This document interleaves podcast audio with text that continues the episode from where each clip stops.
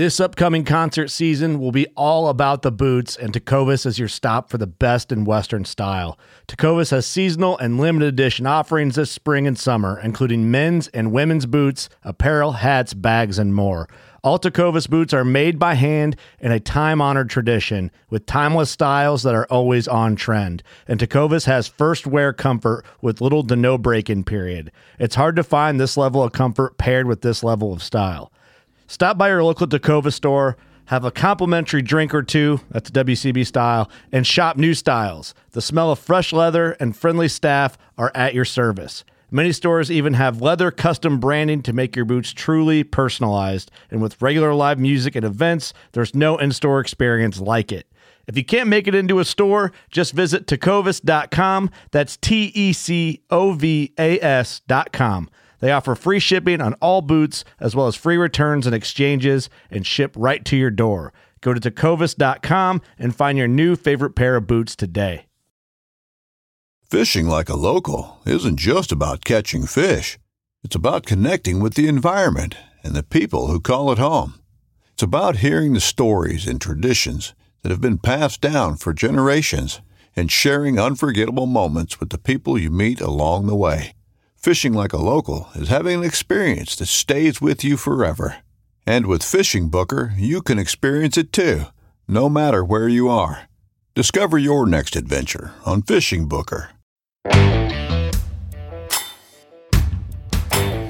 Hey, everybody, welcome back to another episode of the Journey Within podcast. Got a special guest on today, and this is one I've been looking forward to for a long time. Got Jason Price with me today. Jason's the executive director of Grand Slam Club Ovis. And if anybody that remembers, I had Jason on here, would have been about a year ago, right when you took the position at Grand Slam Club Ovis, Jason. And to say that you've hit the ground running is a understatement. Um, I've loved all the changes I've seen coming out. I know you've got a special one that you're going to announce on the show today. Um, also, want to talk about the changes you guys have done with the convention, which I think are great, tying along um, with with another convention that's going on. That's exciting. But how are you doing today? I'm doing great, Mark. How are you? Good, good. Happy to happy to finally nail you down for an hour here to to catch up and see what how your life's been and all the exciting changes you've been doing. Yeah, for sure. It's been pretty crazy, but uh, it's been a lot of fun. So the the big question now that you've moved into this and into the the hunting industry full time, I'm guessing your actual hunting has gone down, correct? Yeah, considerably. um, yeah, it's uh, it's pretty much full time. So hunting is has been definitely put uh, more on the back burner than ever before for me. Uh, but hopefully, you know, we're we're making some uh, a lot of cool changes, a lot of good things going on at GSCO, and you know I'll get to get out there here pretty soon. No, that's perfect. So, do you have any any exciting trips planned? I don't yet. I mean, and I say all that, and, and people that listen to the podcast that know me will know I just got back from Mongolia, and they'll think you know I'm a liar. So I did actually get to go to Mongolia. I was able to mix a little hunting in with with some business, but um, really cool things going on there, and the listeners may already be aware that we're able to now finally import uh, argalis from Mongolia. So um, a lot of a lot of good positives going on in Mongolia. That is, it was. Uh, I heard that come out not too long ago. Um, what can you like for for the listeners? Because a lot of them will see that okay, you can start importing um, argalis again and just see that. But like, what can you share from being being one of the guys in the room of of what it was like to actually get that across the line to get it approved again? You know, I mean, I of course, I'd like to take a lot of credit for it, but I think the credits really due uh, across the board of all the conservation organizations and U.S. Fish and Wildlife.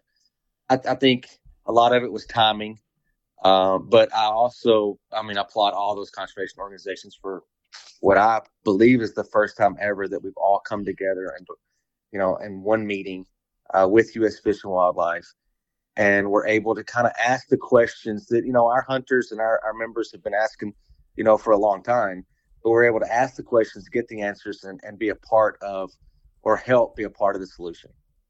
Yeah, oh, that's great. How, and how long did it like? I mean, you were there. How long did it take to actually get what was needed to get this across the line and argalis coming back? You know, I, I, mean, it, it's just a long story, really, but I think it was, you know, we got in this position. You know, I think there was a combination of just bad luck. I mean, mm. COVID uh, the online permit process that U.S. Fish and Wildlife adopted, um, you know, working from home. I, I, think there was just there was a lot of bad luck that led to this led to, to you know them not being imported to start with. Um, I, I think there was, contrary to what many believe, I think there was a big effort and desire on U.S. Fish and Wildlife's part to get this done, and um, I, I, think that was probably misrepresented throughout the, you know, the hunting industry mm-hmm. to get it done. So, coupled with the fact that you know the been involved and we were able to help in certain aspects of, of situations or issues. Um, I think it was like I said before, it was a timing issue, and it was good that we all came together to to make it uh, to get it across the finish line, like you said. Oh, that's awesome. What other ones like what other ones like that are you are you working on too? Just so we're we're working on Tajikistan. Um, there is there's some translation issues with Tajikistan. Tajikistan's um, pretty cool. I mean, you and I were together in yep. Tajikistan. You actually completed your triple slam there, if I remember correctly. That is, that is correct. With the Marco Polo. So yep. that's, that's pretty cool. But Tajikistan, um, you know, cool country, but it's a little bit different of how they do their conservation uh, projects there on the ground or, um, you know, what um, that criteria is for U.S. Fish and Wildlife. So it comes from multiple places. One comes from the government, one comes from the operator, and one comes from like uh, operator and government involvement. Um, it's it's called an ACT report, and I think that's what we've been having the most trouble with. So it's like an after hunt report, which is kind of like our harvest reports here in North America, but um, they're you know those in Tajikistan, ironically, are considerably more detailed. Well, those reports are filled out by you know the local people, and they're filled out in Tajik.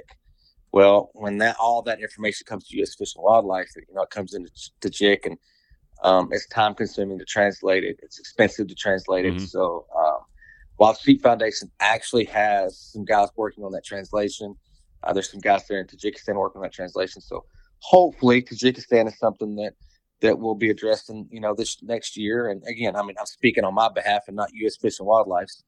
Uh, but you know hopefully we can we can make some headway with that and the importation for the Marco Polo will start up again. Now, are for the U.S. Fish and Wildlife, is it the same? Is it the same uh, people that you're working with on Mongolia and Tajikistan? It is. It is. It okay. Is. And and it's it's a Zoom meeting. Uh, we have pretty much quarterly, and we've been doing them for the last year. So, um, really, really cool uh, to be able to work with those guys to um, to to make a difference. It is. And it's. I assume like are the are the people there have they been there for a while too in the fishing game like they've yeah they, they have i mean obviously you know from you know i've been doing the imports for a long time so there's been some turnover of that but the last few years it's the same guys i mean but they're they are understaffed to a certain extent so you know and i think they're addressing those but uh-huh. i think the, the the two things from a hunter standpoint that we should be extremely optimistic about is number one the conservation organizations are actually working on trying to to facilitate the importation. But number two, and, and really probably the most important thing, U.S. Fish and Wildlife understands the value of hunting and, and, and conservation through hunting. And and they've made those comments, you know, multiple times. That's actually great to hear. And you don't yeah. like I've never heard that before. Like that's great yeah. to it's great to actually hear that they understand that and that that's part of the reason why they're working on so hard to get these things done. So yeah. Well, all right. Well, let's move on. So the big one, well, there are a couple big ones I wanted to talk today, but one of the one of the main ones I saw, one of the moves you've done since be, being in there, um, which I think has been a great one, is is some of the changes you've done with uh, the Grand Slam Club Ovis convention. So just walk walk through what what it looks like moving forward for this coming year. Yeah, I mean this this collaboration or partnership that we have with with SCI is is, is really cool, and um, I mean you can think of it from a, a, bunch of different perspectives, but I mean, we focused on the outfitter perspective, uh, the attendee perspective, mm-hmm. and, and the overall value of, of attending a convention. And and and partnering with someone like SCI was, I mean, really a no brainer in this. So basically, what it is, um, you know, SCI's convention goes from, I might mess up these dates because my head's all over the place, but SCI's dates are January 31st through February 3rd, I believe um, and and we will be February 3rd and February 4th. Um, the little bit of confusion was, well, how are you guys going to have you know a convention at the same time as SCI? Well, it's really we really do that, you know, in partnership with those guys on February 3rd, especially. Um, we're going to be doing the Pantheon, presenting the Pantheon together with SCI, which, as you know, I think we spoke about in the last podcast. That's a that's an award that's really a joint award with SCI and GSCO. So really cool that we get to do that actually together for the first time. So, yeah, uh, that'll be Saturday night. That kind of kicks off the GSCO stuff, and then you know we're we're calling Sunday GSCO Super Sunday, which you know we start off a life member breakfast. Um, really cool this year um, with with our our guest speaker. You know he's he's uh, he's ventured into uh, into the riding world and uh, Jim Shockey. So that's going to be a really cool uh, guest speaker for our life member breakfast. mm-hmm. And then we do awards at lunch and dinner. Um, kind of one thing we'll be doing from 9 a.m. to 5 p.m. through that day. There'll be some vendors in there, but there'll be more vendors with products like KUIU will be there, Gunwerks will be there. Um, you know, just one thing that I've learned through, you know, the history of going to these conventions, especially if, if you're an outfitter, is, you know, a lot of times it's just, it's too difficult to get out of your booth because you're so busy at SCI yep. to go around and, and see some of those vendors. Um, so we'll have those gaps within our program, so you know the outfitters can can be a part of GSCO as well as go, you know, sit down and talk to some of the vendors and check out some of the new products, the new guns, the new clothing, stuff like that. Um, but in addition to all that, um, we will have our GSCO uh, membership lounge there at the convention at SCI, so guys can come by, have drinks, um, get some snacks. That we have lunch on uh, Friday and Saturday. We have a ton of seminars um, both Friday and Saturday. Those seminars are really set up this year to kind of introduce SCI's membership to what GSCO is, um, our milestones, our awards, um, and, and what it is that we do in, in the hunting industry. So, really cool opportunity for us to spread our brand to not necessarily a, a, new audience, but you know, an audience that hasn't been able to come to our conventions for a while. Mm-hmm. And that's and that's great. Also, I think it's a it's going to be good for you to get to the East Coast too, right? Not always just doing it over there in Vegas because I think that opens it up to more people being able to make it. Yeah, I think so. I think people came. I think for us for GSCO, it was Vegas was great, but Vegas was one of those destinations that great for our membership and not great for membership recruitment. Yep. Yep. Um, so you know this is this is a, a, great opportunity for us for you know both of those. I mean Nashville is a, a great venue. Um, last year's SCI convention was, I'm gonna, um, is the best convention I've ever gone to. It was great. I mean, on you know, the exhibit floor was was very busy. Um, tons of outfitters. Um, the evening events were great. The entertainment was great. Um, so you know, if someone's choosing one convention to go to, then uh, I think we gave them a little added reason to do so. I I I mean, I fully agree with everything. I when you guys announced that, I was like, oh man, this is genius from both sides.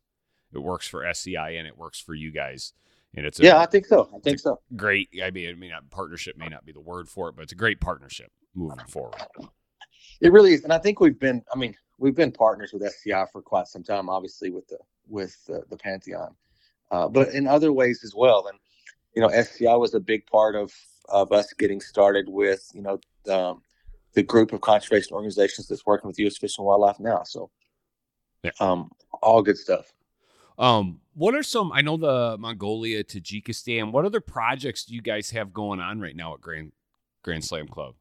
So one of the big ones we have is the French mainland Corsican mouflon. Okay. Um, which I just got back from France just a few days ago, actually. Um, and you know, I've been part of conservation projects here in the U.S., but never really a part of a project internationally. So I, I didn't have a lot of expectations, but I was I was blown away. It was uh, very well organized. Um, the community there, it's it's different there, and, and what I'm going to say is, is will shock a lot of North American hunters, especially the guys that listen to this podcast. They value the boar hunting way above the, that of the sheep hunting. Oh, everything. You've seen it when oh, you've yeah. been over there and it, they were a little confused that you know there was this organization that was willing to you know, to do things that that help the sheep, uh, and and and they do help the boars as well, but um, they they help the sheep, and and they were that was a little bit of confusion and probably some hesitancy on their their part to even have some sort of project with us to start with, but Um, the FOA was created uh, a year and a half ago. It's a French Outfitters Association. Anyone hunting in the southern part of France is welcome to be part of that association. It's it's as long as you know you don't have any, um, you know, baggage or you've been convicted of some felony or something in France or have Mhm. some sort of hunting violations. Uh, it's pretty straightforward to be involved in the FOA. Uh, and all we ask is that you know guys going over there to hunt the the Corsican mouflon is that they hunt with one of the approved French Outfitter Association members. And uh, each one of the hunters, uh, upon completion of the hunt, pay a four thousand dollar conservation fee to the FOA, and then that money is used for the conservation of the French mainland Corsican mouflon. The the thing about it is, is like I said before, I mean, the value of the sheep was just not there, and and doing this project, recognizing the species, immediately brought the value back to the animal, which was was really cool. So seeing that transition from really from them calling it wolf bait all the way to now it's you know it's a ten to fourteen thousand dollar hunt and and hunters are you know contributing four thousand dollars on top of that to conservation. So the first project we did, uh, 100% of the funds went to the conservation of the animal. There was no administrative cost, no management fees, no nothing. Um, it was really cool. They did about six hectares of clearing, uh, heavy mulching clearing, and then they did about three and a half hectares of light mulching. They did about 10 or 12 A hectares of cultivation. It was really a cool project. So um, that one's that one's unique in the sense that you know you had this instant effect and you get to see truly how you know hunting can be a powerful conservation tool Yeah. and and hunters dollars Exactly. And what the the difference they can do. oh yeah and i mean the the really strange thing down there was there's no domestics so there's no cattle there's no sheep there's no goats really to speak of so that's the reason that it's so important to do this heavy grazing is because there's just no open places for the sheep to come out and feed Mm-hmm. And and another thing that that I learned there that's completely crazy is these these areas that are open up for them to feed also obviously keep them in the area, which you know as hunters we thought okay that's great, but they really want to do it for you know more than just that purpose. They want to keep them in the area because even the boars, if they extend beyond that perimeter into the farmland and they tear up the farm, well the hunting groups and organizations have to reimburse or pay for those damages which Ah. is is crazy that that you're you're li- as a hunter there you're liable for paying for damages done by a wild animal it's it's just it's hard to wrap your mind around that is that is. I didn't know that either, and I've hunted there. I, I didn't I didn't know that and spent some time yeah with some the hunting absolutely crazy But I like when Dad and I hunted in uh, France. It was crazy because of the a lot of what we tried to tell in the story is the history behind those boar hunting clubs. Oh yeah And I mean, people come from far and wide to hunt those on the weekend. I mean, we were and it's and it's an event, right? It's kind of like Yeah. opening day of deer season here in Michigan or a lot of places. I mean, there'll be 30 some people in there and it's the event of hunting in the morning, a giant lunch in the afternoon, and hunting in the afternoon and then a bigger dinner at night and people are Yeah. just there and they're they're celebrating hunting in the and just but they've been the, the people have been going there for 30 years, right? Like you're it's a club and membership and it's all exciting. It is it's super traditional um but really cool great guys you know and really the first area that the foa chose to have this project is made up of 12 of those communities. And each one of those communities is made up of a hunting club. They've got a president for the hunting club. And just like you said they they've got a little lodge where they bring their lunches and their dinners. And and you know it's all about the dogs. It's all about the Mhm. chase the pursuit. And and and it's you know it's very rich in tradition. And- it was really cool to see it. Uh, you know i learned a lot and I think, like I said the last time on the, the podcast with you, I was completely a fish out of water. And when I took this job, I thought I knew a lot about hunting, and and I realized I didn't know that much at all. And every single you know day, I learned a little bit more. Yep. And still a year and a half into it, I'm telling you, I still don't know that much. Oh, it's a it's a it's a it's such a big world, right? Everybody's It's a got big their world own out there. traditions and heritage and so forth like that. The the one I can remember um, when we were there in, in France is that when somebody shot a boar, it was like everybody did. The celebration was for the group, not the individual. Yeah. And that's that was so refreshing to see, right? Like everybody was genuinely excited when somebody shot a boar as part of their group. Um, and just seeing that and experiencing it was awesome. Oh yeah, for sure. It's and it was cool. I mean, I I was um happy I got to be involved in that. I did get to do one of the driven boar hunts that afternoon. Um, I didn't, I wasn't a part of, of any of the shooting, but uh-huh. I did get to experience it. And, and it's just, I mean, there's a big communication gap anyway. I mean, and it's France, so it's yeah, not yeah. like a third world country like we go to, you know, Mongolia or Tajikistan or Kyrgyzstan. But I mean, it's a very civilized country, obviously, but it's still a huge communication gap. But I mean, once again, I mean, you know, hunting is kind of that that universal language, and you just kind of got it. So it was, it was cool to be a part of it. No, that's awesome. So, like, I know we we kind of touched on it a bit earlier with Mongolia and Tajikistan. What what else is like the the changing climate for trophy imports around the world? Like you see stuff coming from uh, Europe. Uh, they're they're looking at in Europe. I say Europe. It's England looking at banning certain things. Like I mean, you're in the industry. What do you see just as the climate? Is it getting worse? Is it starting to, to lessen up a little bit? You know, I, I don't know. It's um, it, it's kind of funny you bring that up because I think as an industry, unintentionally, we probably operate under that fear factor a lot the fear of losing hunting opportunities, mm-hmm. uh, the fear of losing importation opportunities. And, uh, you know, I'm, I'm glad you worded it like that because, you know, is it better or is it worse? And, and I think as, as hunters, maybe not even hunters, just as human beings, we tend to jump to the negative side of it quicker than, than maybe looking at it mm-hmm. and, and making a, a better assessment. And, and, and I say all that because I read a letter from CJ McElroy to I think it was uh, Bob Householder, maybe Dennis Campbell, but this this letter was you know 1980s, um, and in the letter it talks about gun restrictions, hunting restrictions, and if I were to change the name of that and it came from Laird Hamberlin to Jason Price, I don't think you'd be able to tell that it was you know 70 years ago, 60 years ago. I don't, I don't, I think it's, I think we face the same problems today as we faced back then. I, in a different way. Um, yeah, I've, I've heard the English stuff. Um, you know, obviously that's discouraging, but you know, at the same time, we're about to be able, to, you know, we are able to import our argalis, which we were not two and a half years. Yep. So you know, there's been positive movement there. Um, I, I think there's always going to be this pressure because there are those that truly believe that everything we do is wrong. Mm-hmm.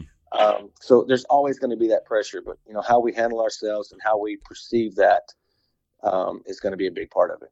Exactly. Oh. A lot of the times we're our own worst enemies, uh, just by jumping to those conclusions that you know things are worse. Yeah. Now, you know, are they any better? I, I, I, can't. I can't. I couldn't say that either. Uh, but I don't. I, I choose to believe they're not any worse, and I choose to believe that we can have an effect on making them better. Yeah, I fully agree yeah. with you. It's groups like it's the work that you guys are doing that that gives the bright and shiny right in the future. Like there are groups that are standing up for us as hunters, and, and you and SCI and others are the yep. ones that are leading the front on that.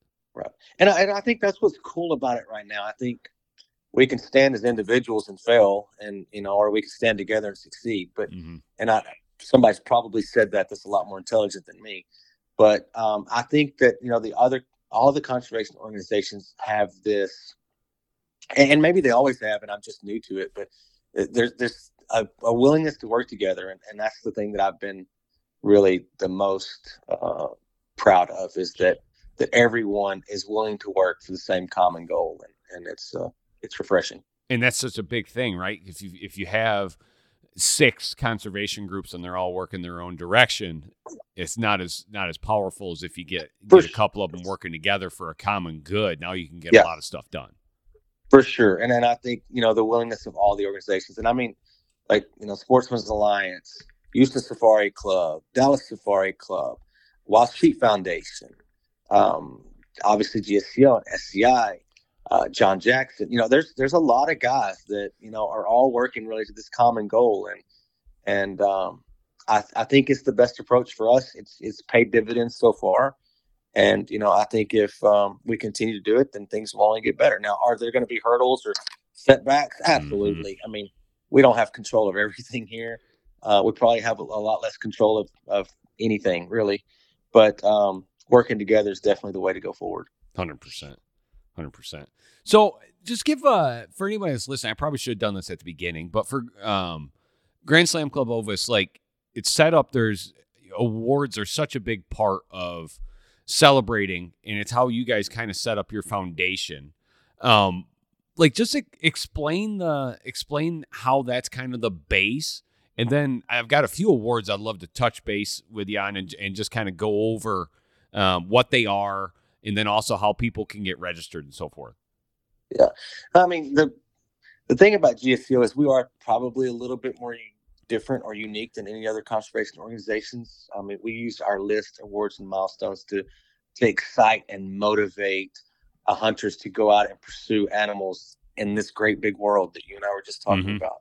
Um, so you know, we there in, in turn end up being the conservationist, and and it goes back to you know, do we want to single-handedly do that as an organization, or do we want to empower and motivate, you know, everyone in pursuit of our milestones to be the conservationist? And and I think that has a, a far greater impact than than a lot of uh, other models.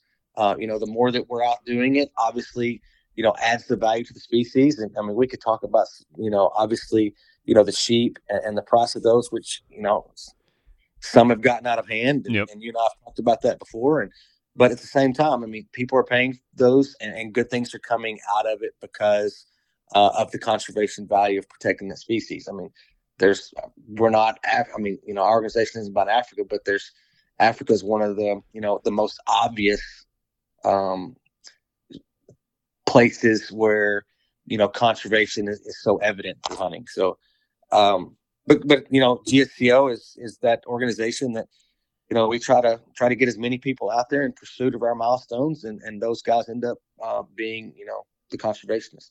Yep, for sure. Well, let's go. uh, Let's dig into some. and I know I fumbled that all up, but you know when somebody puts you on the spot, it's, it's sometimes it's difficult to roll it off off your tongue. Yeah, no, completely. Yeah, So- and if your editor will play the No, the no, Listen, we were do- we were people, doing people will understand we were- exactly what it is I'm talking about. we were doing just fine. We were doing just fine here, and then you got to bring that up again. So now, he, now Well- he's now he's gonna have to play it. So yeah, you know, you know when you struggle yourself, then it's always it's always better to throw somebody else under the bus. yeah, and you did. So this is this is probably going to be the time that Jack's going to edit in and, and throw what my my intro Yeah. is. And this is Yeah. I, I don't remember what number podcast this is, and I've I've never messed up an intro before, and I spitballed three of them, possibly four of them here. And just couldn't get it. I could not get it spit out. And it's a Tuesday morning. It's not even like it's a Friday here. Just a Tuesday morning. I couldn't get it spit out. But yeah, thank you, Jason. Well, it made bringing- me feel better. It got us off to a good start. So uh, if if I fumble up any more, then you know hopefully the editor will just you know You- throw in your stuff over the top. just keep playing that one again Yeah. and again while Jason messed Yeah. up a little bit. Let's make let's make it feel better. Here's Mark's again. yeah. Oh, that's good. Well, let's let's dig in. So, let's obviously right Grand Slam Club Ovis. So it's it's the the Super Slam. Um, like talk about your main awards, and then there's some other newer, I guess you call it Yeah. newer ones over the last couple years that you guys have have started that I want to dig into too. Yeah, I'll, I'll run down them, uh, and if I miss them again, it's I, I'm doing this off memory. Uh, just starting obviously with the Grand Slam, the four North American sheep. Um, you know, we are Grand Slam Club Ovis, so Grand Slam's kind of the the granddaddy of them all for us. Um, but that doesn't mean any of the other ones are less important. You know, we're Grand Slam Club Ovis, so the recognition of Grand Slammers, I think we're at two thousand two hundred and ninety four at uh, registered Grand Slammers, which is really cool. That is awesome. Um, so then we have the Super 10. I'll kind of try to go in, in, in order so I don't Yeah. get them mixed up. But the Super 10, actually, U3, sorry, the U3, uh, Super 10, Super 25, Super Slam, uh, Ovis World Slam, Rex Baker Super 40, Slam Quest Pinnacle, uh, Capra Slam, Triple Slam, Magnificent Seven, the Ovis, and the Pantheon so I mean, and I'm I'm quite sure I missed one in there, but that's that's what they are. So, like on, on some of these, so the Super Slam for anybody that's listening North America 29, right? Yep. Yep. So it's it's that's the like if you're a North American hunter, there are two that are obviously the pinnacle. It's the Grand Slam, which is the Grand Slam of sheep, and then it's the um, Super Slam, which is the North America 29. Um, Right. And I think you're close to you're trying you were at one point you were trying to do that with a rifle, a bow, and a muzzle. Yep, right? and I'm still I'm still chipping away on on all of them here. I've I mean, COVID messed up a lot of my a lot of my plans. I would have been done a couple years ago. Now it now it looks like Probably not this coming year. I'll be within one with the rifle for this coming year, Yeah. and then I'll get it in 25 if everything goes right. Um, Baron, listen, I tell you what, the Barren Ground Caribou, buddy, it is Whew. kicking my butt. It's the only Yeah, one I've been, just, I mean, it's hard for me to wrap my head around super slam archery. I mean, it's hard for me to wrap my head around it, and I'm I'm partway I mean, through that right is, that's got to be one of the greatest hunting accomplishments in the world. And I'm not trying to take away from any of the other ones, but super slam archery. Listen, so I uh, I I just got a free range bison uh, two weekends ago. My daughter and I Yeah. went out and she shot one with a rifle. I got one with, a bow, and and That's so awesome. I mean, it's probably the biggest target you can have with a bow, right? Like there's not there's nothing bigger. It's literally the size of a barn. You didn't mess that up like the intro, did you? Listen, we were out there and the winds were were just humming. And like I admit to everybody, I've I've done a lot of bow hunting. I learn more bow hunting every time I hit the field, especially spot and stalk, than anything. Because okay, spot and stalk with a rifle, spot and stalk with a muzzleloader, right? Like you're you're Sure. even with a muzzleloader, like you got to close that distance a little bit more. yeah, but you wind- still have range. wind matters, angles matter, but yeah, you still got you still got range with it. Now with a bow, Yeah. I mean, you got to get in their bedroom, right? You, I Oh. mean, you're you're close. So we're we're stalking in a group of bulls, and there are four bulls together. Well, listen, a bison's not fast, right? It's not outrunning anything, but I mean, they're out in the open with no cover. So now you're using these these small hills that I was using trying to cut the distance and, and get in on them. And I've never hunted in 30 to 40 mile an hour winds. For sound, right? For Yeah. sound, it's awesome. They can't Oh hear yeah, you. no problem. Can't hear you. For It's scent, like brown bear hunting. Yep, for scent, it's amazing, right? Get that wind at any angle to where they can't cut you, and it's blowing so strong that there, there's no circle, there's nothing like that. So, like in my head, I'm like, "Eh, this is awesome. Now, I'm they're bedded down, and I'm, I'm like, I'm 20 yards away, and I can just see the top of their back. There's nothing I can do, right? But I'm 20 yards, so I I stand up, and they angle and it's a bad angle, right? I'm not going to put it anywhere near that front shoulder at a bad angle and just watch my arrow bounce off. So they do this little they they trot away and it's at 60 now. Broadside. Size of a truck, a Mack truck standing there.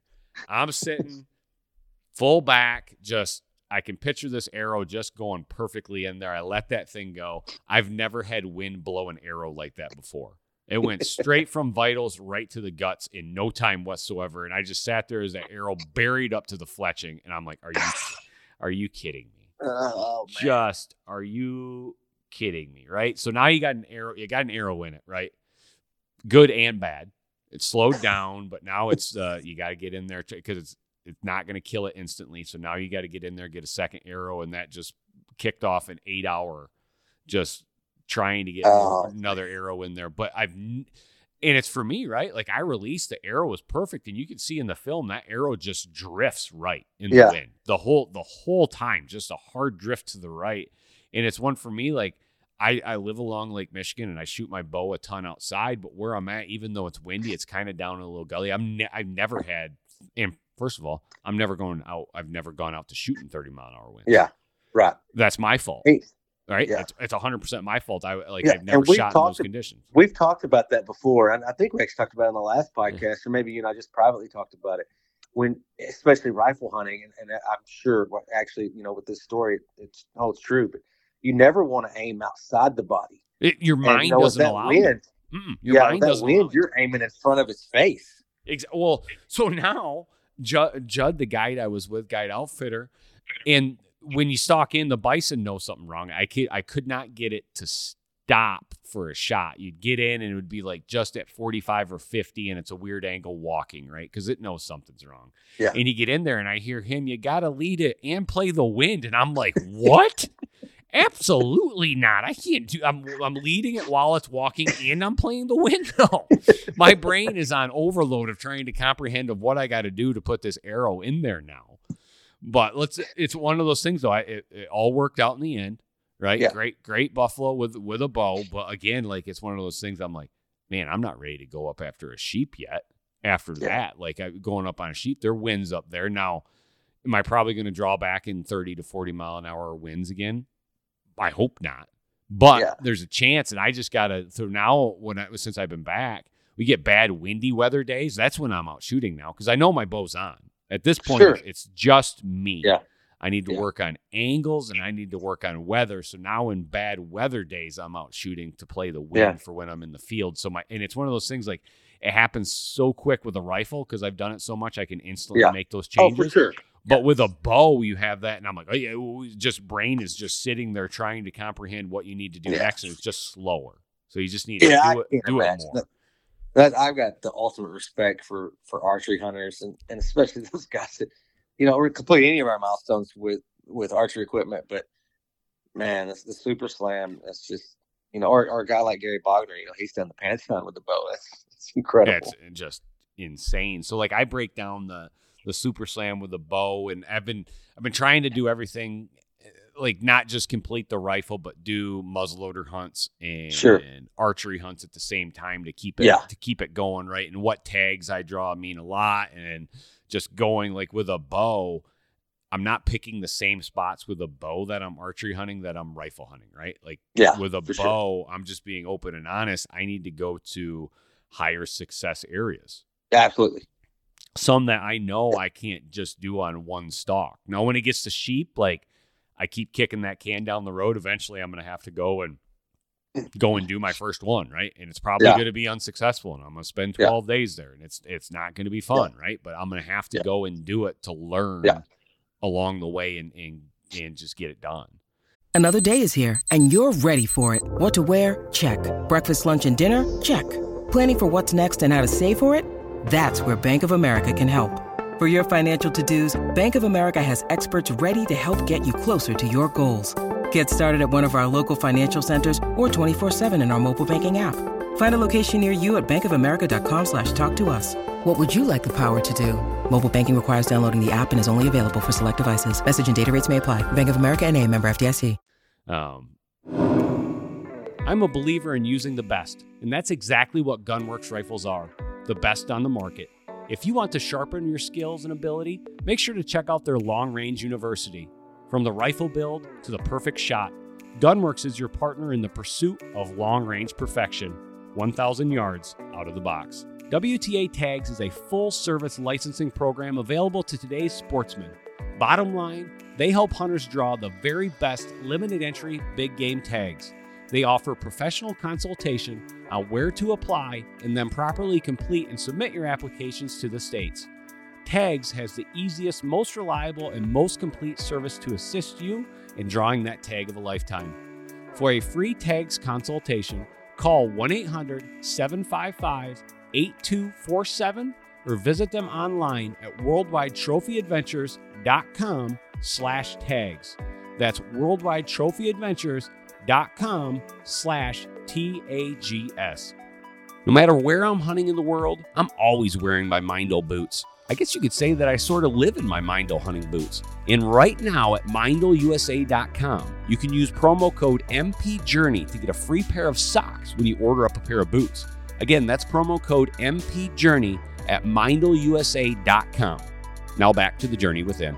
No, that's, I mean, I, I know we got off on a rabbit hole there, but I just can't. I, it, it's hard for me as a rifle hunter to to imagine the challenge uh, of doing the super slam with with a bow. Well, it'll keep me it'll keep me young for a long time. Yeah, That's- for that's sure, that's how I look at for it. For sure.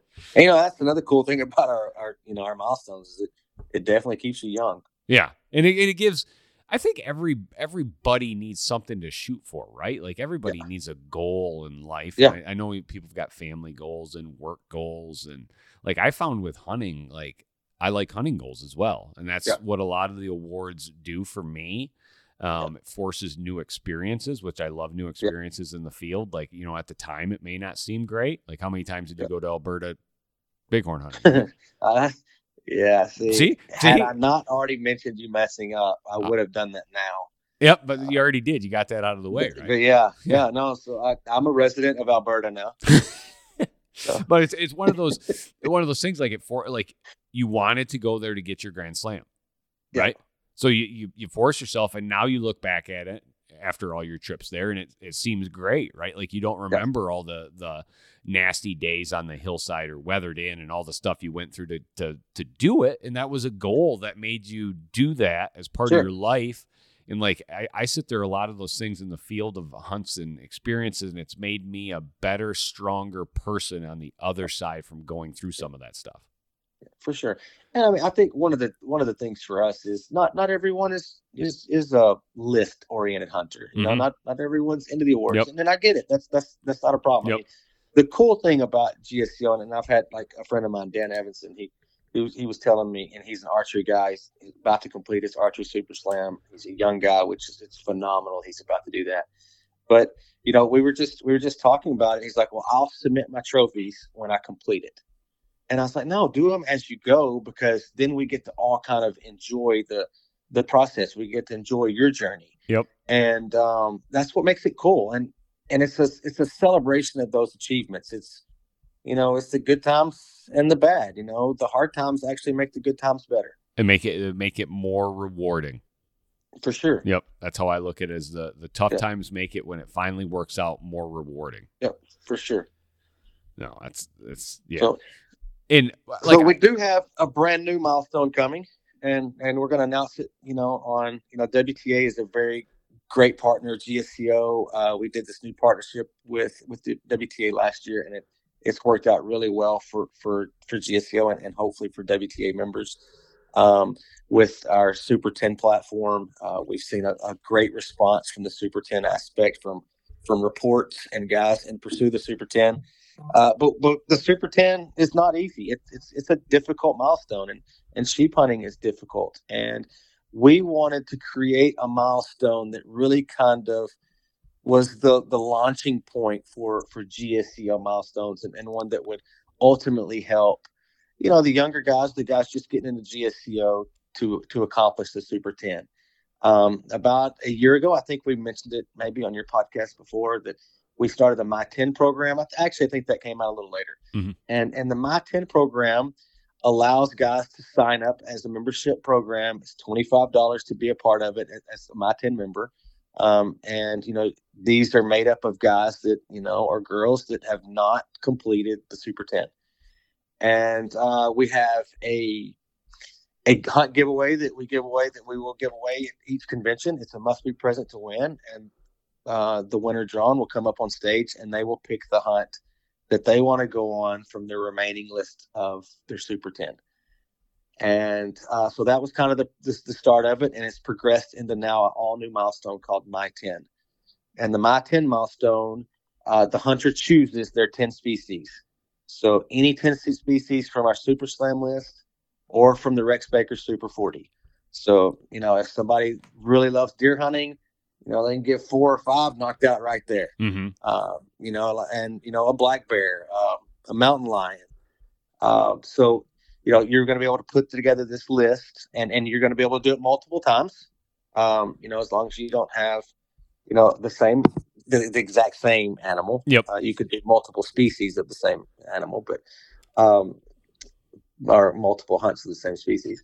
But any ten, and uh, we will in 2025 we'll start um, celebrating those hunters' accomplishments. That's awesome, and that it's and I hope people take advantage of that one as as kind of one to go after. Um, and I have heard that before. Like deer guys are deer guys, right? But if you if you look at doing this one, it gives you a chance to chase some other deer and, and get some of those experiences. And again, like what is hunting, right? It's the experience and, and being able to pursue wild animals like that and, and and I look at if you get to change a chance to do a different type of hunt than what you're normally doing, it just grows you as a hunter. Right. I mean, you're talking about like a Columbia blacktail, yeah. a Coues deer, a mule deer, a whitetail. I mean, you know, you got 40% of it knocked out there. You get mm-hmm. a chance to draw an elk hunt. Uh, now you're 50%. I mean, it's, and, and, and really the, it'll help you kind of progress to those next stages. I mean, the Super 10 is one of the coolest North American Hunting Awards there is. I mean, it's it's it's super cool. It's a super cool accomplishment, but it's difficult. I mean, you know, sheep hunting is expensive, and you know, especially for a younger guy that, you know, for us, you know, he looks at our Super Ten list, and you know, the sheep jumps out and "Oh, I'll never be able to do that." Yep. you know, we just kind of lose them. And the My 10 will allow them to get involved in an organization. And then later in life, when they kind of reach their maximum earning potential, they'll realize, you know what, I can go on a sheep hunt or, yep. you know, I can continue to put in for the draw for the sheep and, and potentially get lucky and go do that and complete my super 10. So it's a, it's a really good opportunity for us to introduce our milestones to a, a lot of new people. Yeah, for sure. So I there are a couple I wanted to spend on. Obviously, U three is always worth bringing up, yeah. um, in my mind because it's probably single handedly the best one you guys started with because you're getting a youth hunters in there. It's it's very achievable, um, but a way to get them involved in hunting and, and kind of pursuing some some other things. Um, just talk over that one real briefly. Yeah, I mean, like I said, the U three is is really the a, a very cool award, and it, it's cool for more than one reason. Um, it's obviously cool because kids are getting out in the in, in, the outdoors. They're pursuing you know different hunting experiences, different opportunities, but they're doing it with their mom or their dad mm-hmm. or their mm-hmm. aunt or their uncle or their granddad. It's it's you know a 12 year old kid can't go out and hunt by himself in most states. No. So you know it requires that interaction with a parent um, and, and, you know, I truly believe that's the best way that we're going to be able to make a difference is, is engaging the parent to taking the kid hunting. And uh, I think the youth three does a really good job of that. I mean, the parents are just excited about these kids that, you know, in pursuit of these three. And, and we've had a couple walk across the stage that the parents, you know, never really hunted before.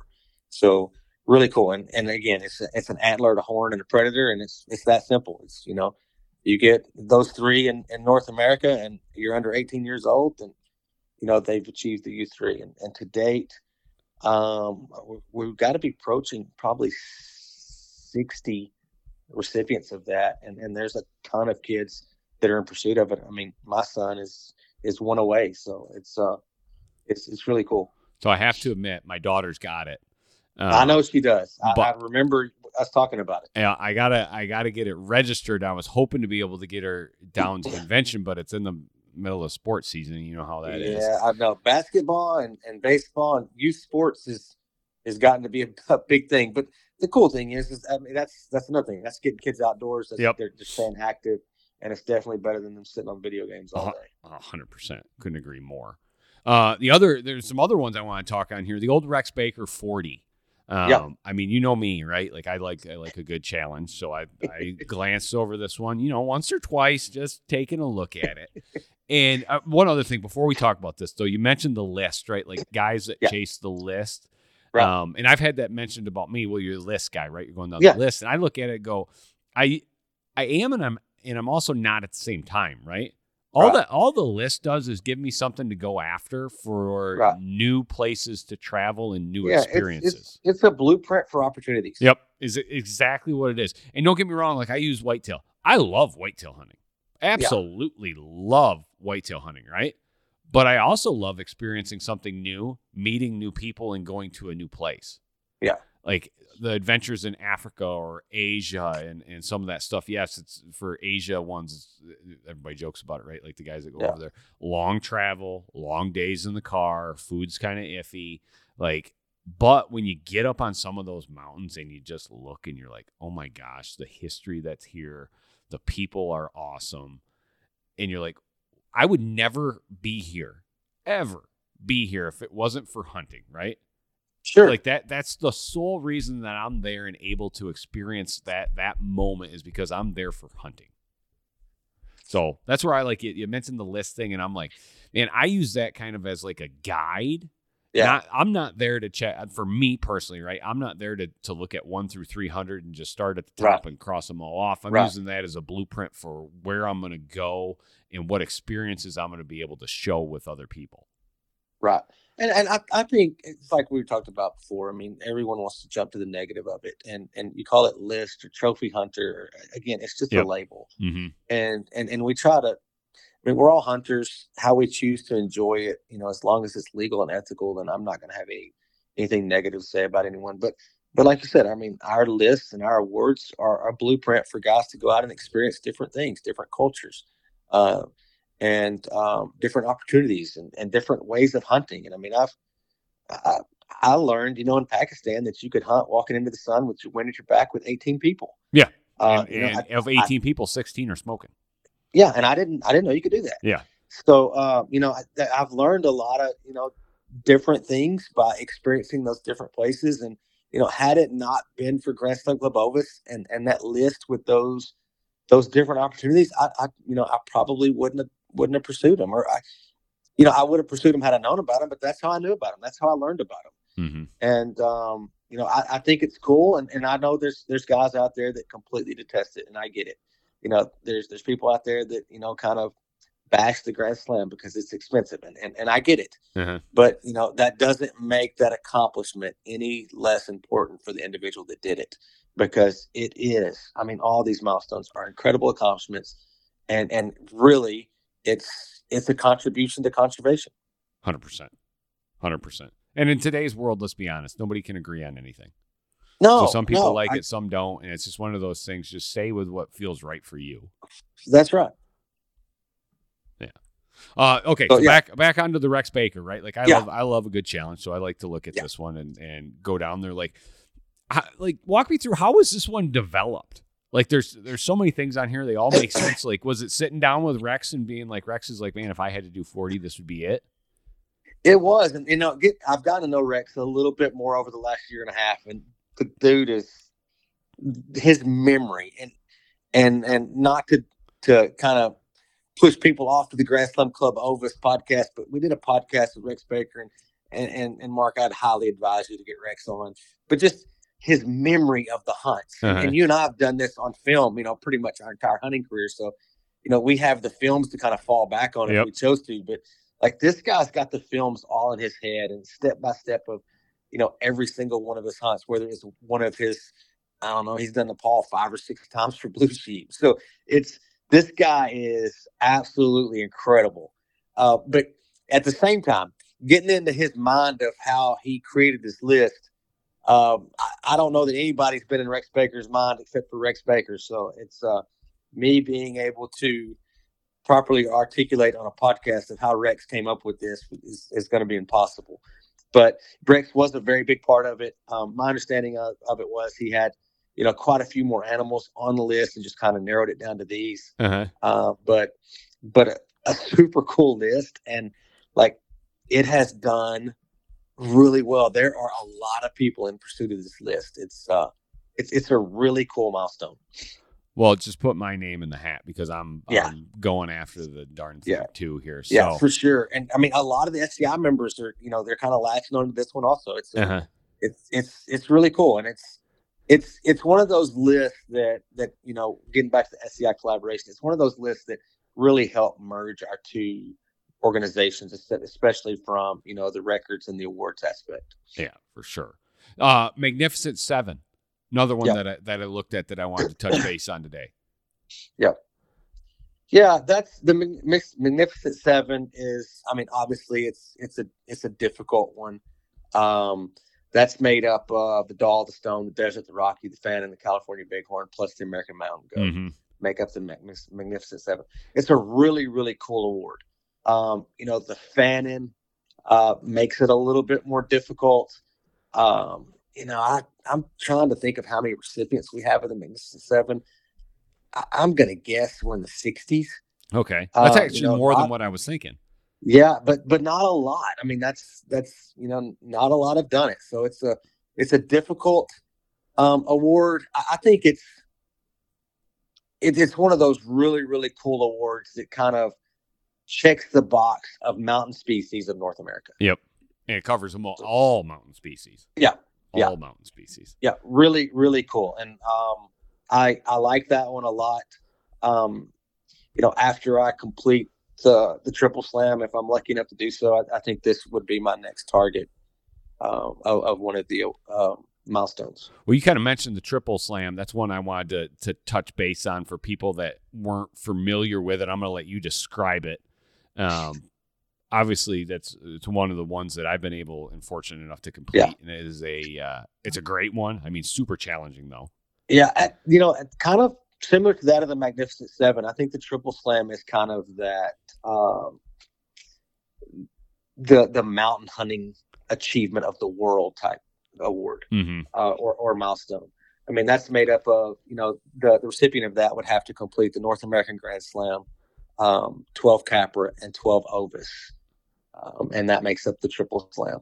So, uh, me personally, uh, that's that's the thing that drew me to GSCO back when you know I started in, in mountain hunting, which uh, you know wasn't too long before I met you. Mm-hmm. So um, that was that was kind of that that goal that I had personally set for for myself to accomplish that just because I wanted to see those different parts of the world, the different cultures.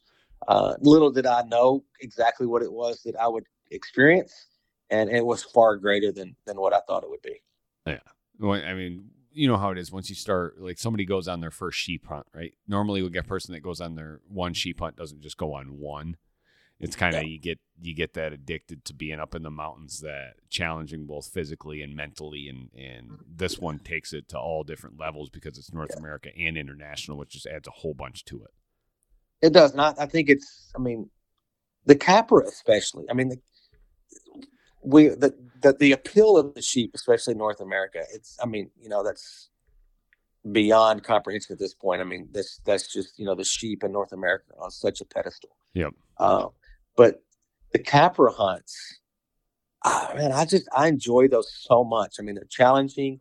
Uh, you know, they, they say that you know goat hunting start, starts where sheep hunting stops, um, and um, it's from from a value standpoint. I mean, that's that's probably one of the coolest hunts um, in the world, including North America. I mean, it's just I love hunting the Capra species, especially the ibex. Yeah, I, I Ibex is awesome. There's no other way to put it. Ibex is just awesome. I mean, just from a value standpoint, I mean, people want to talk about the negativity of you know stone sheep, you know, getting so expensive. Mm-hmm. But I mean, you can. There's plenty of places in the world that you can go capra hunting for you know a fraction of that cost. Um, I mean, ibex of uh, let's see, Kyrgyzstan or Tajikistan. I mean, those are still you know relatively cheap hunts Mm-hmm. uh, to do, and and the experience and the adventure value is off the chart. Yeah, for sure. For sure. All right, last one I wanted to cover today, the Pantheon Award. Like this is Yep. the joint one. This is you mentioned it earlier with um, SCI and Grand Slam Club Ovis coming together here at the convention, and this is a shared award. Um, no better way to end the award talk than this. Then, Yeah, um, and that's really that that that's the only award that really that I know of that doesn't have a committee. mm-hmm. Um, you complete these certain hunts and, and successfully complete them, then then you're in.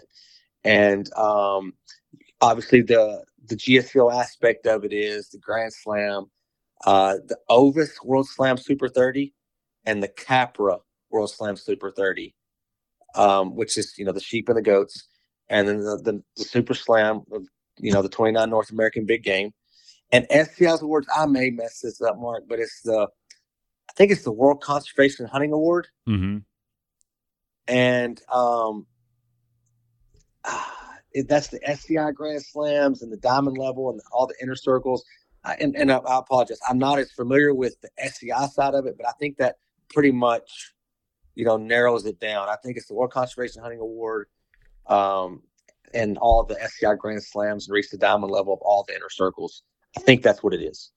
Just the it's. I mean, it is that right? It's the pinnacle award. It's pretty much hunting the world. Yep. Yep. I mean, if I'm going to sum it up, you've hunted the world. Um, you're a pretty incredible hunter.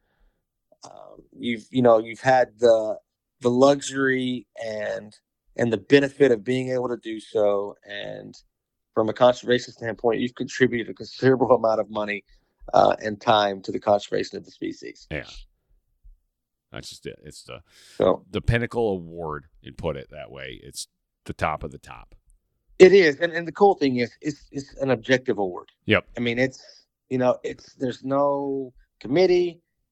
You know, it's not. I don't want this person to get it or that person, and I and I, I'm sure that doesn't happen. But you accomplish those things, uh, which I mean, it's pretty incredible. I mean, a Grand Slam, the Ovis, Ovis 30, the Capra 30, SCI's um, World Conservation Hunting Award, which is a huge deal, and uh, you know the all their Grand Slams and their inner circles at the diamond level, which that's uh, like I'm probably if if I were to go through and, and enter all my stuff into SCI, I'm probably a fraction away through that. So they'd probably laugh at me and say, "I thought you'd been hunting." Yeah, I thought, I thought you did this for a living. Yeah, No, I thought no. this is what you did. No, yeah, no, and that's one I like you mentioned earlier. you- One of your buddies was um, going through and doing it, but he hadn't entered any in yet. He was going to do it all at the end. Yeah.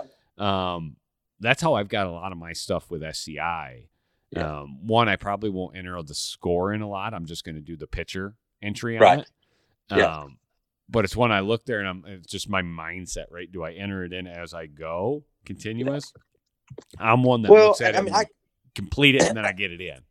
Yeah, I'm not sure exactly how the recognition process goes for SCI along the way, but the reason it's it's really important to do for GSCOs, you know, the, one of the other things that we do that's completely different than most is, you know, our quarterly magazine is full of those reports, and you'd be surprised at how many guys are kind of vicariously living through you, or you know, cheering you on, or, or or have a general like a real interest in in the success of your hunts. For sure. and that's what's cool about you know our magazine. Now we're about a year behind in reports which is a good thing because we just can't put them all in the magazine you know all in one magazine Yep.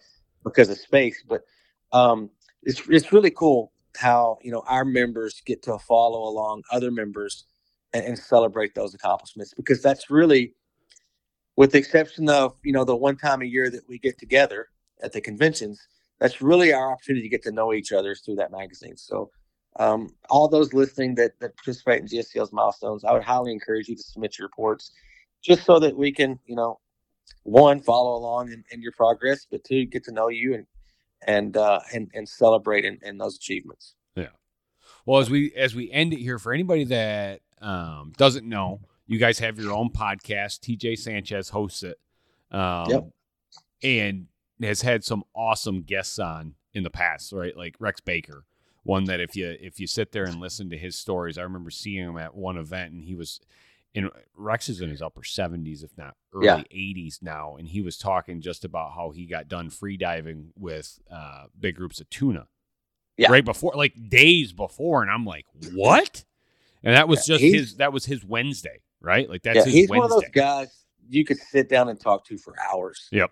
Um, and and one because he's experienced just almost everything you could experience in the hunting world, but just the recollection of those experiences is phenomenal.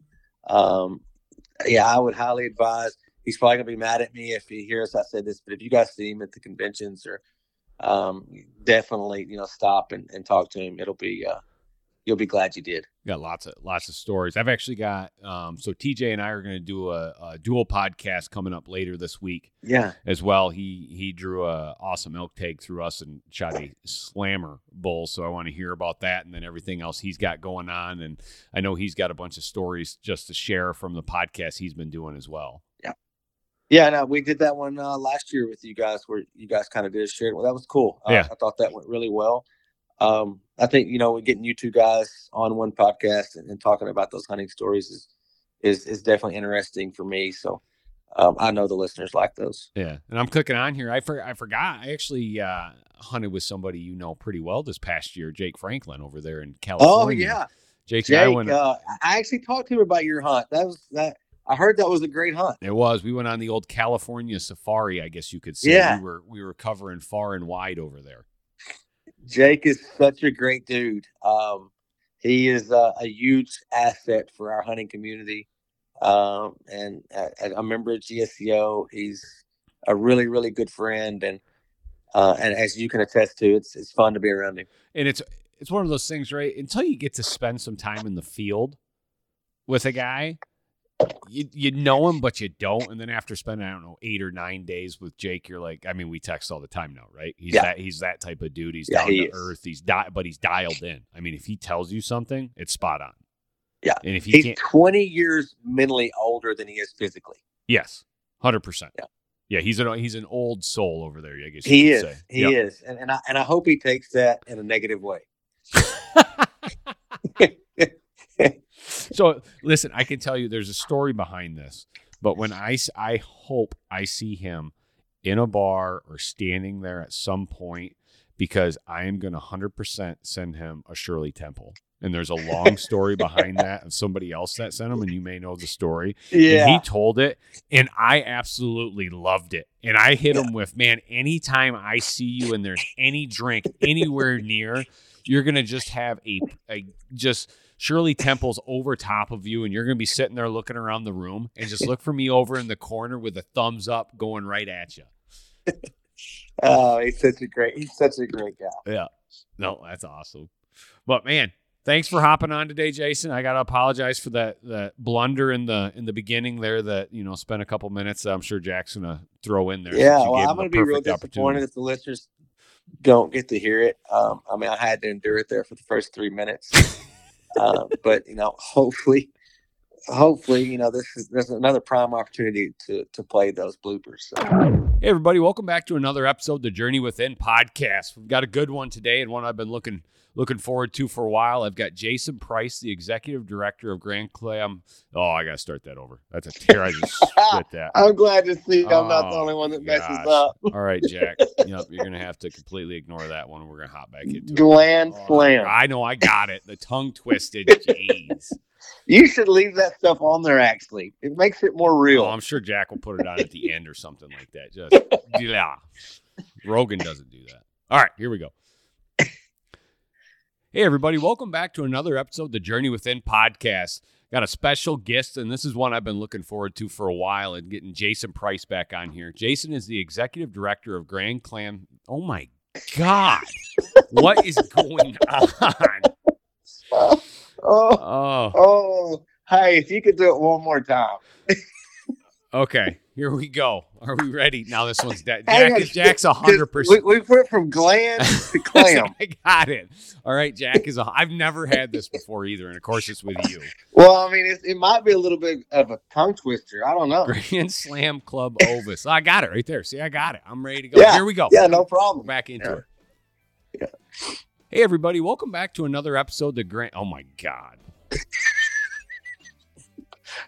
Hey, you want me to do the intro? No, so now I can now. hey, now here's the problem though. You know when you get on those rolls like that, man, it's like you got a shovel and you just put it on top. It's Ah. All right, we're we're a minute forty four in here, and I haven't even spit out the opening yet. All right.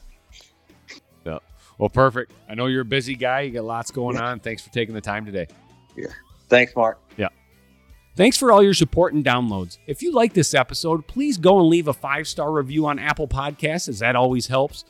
Do you want to book that hunt of a lifetime? Then give the team at Worldwide Trophy Adventures a call at 1 800 346 8747.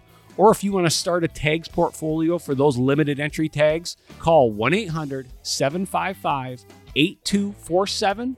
Enjoy your journey.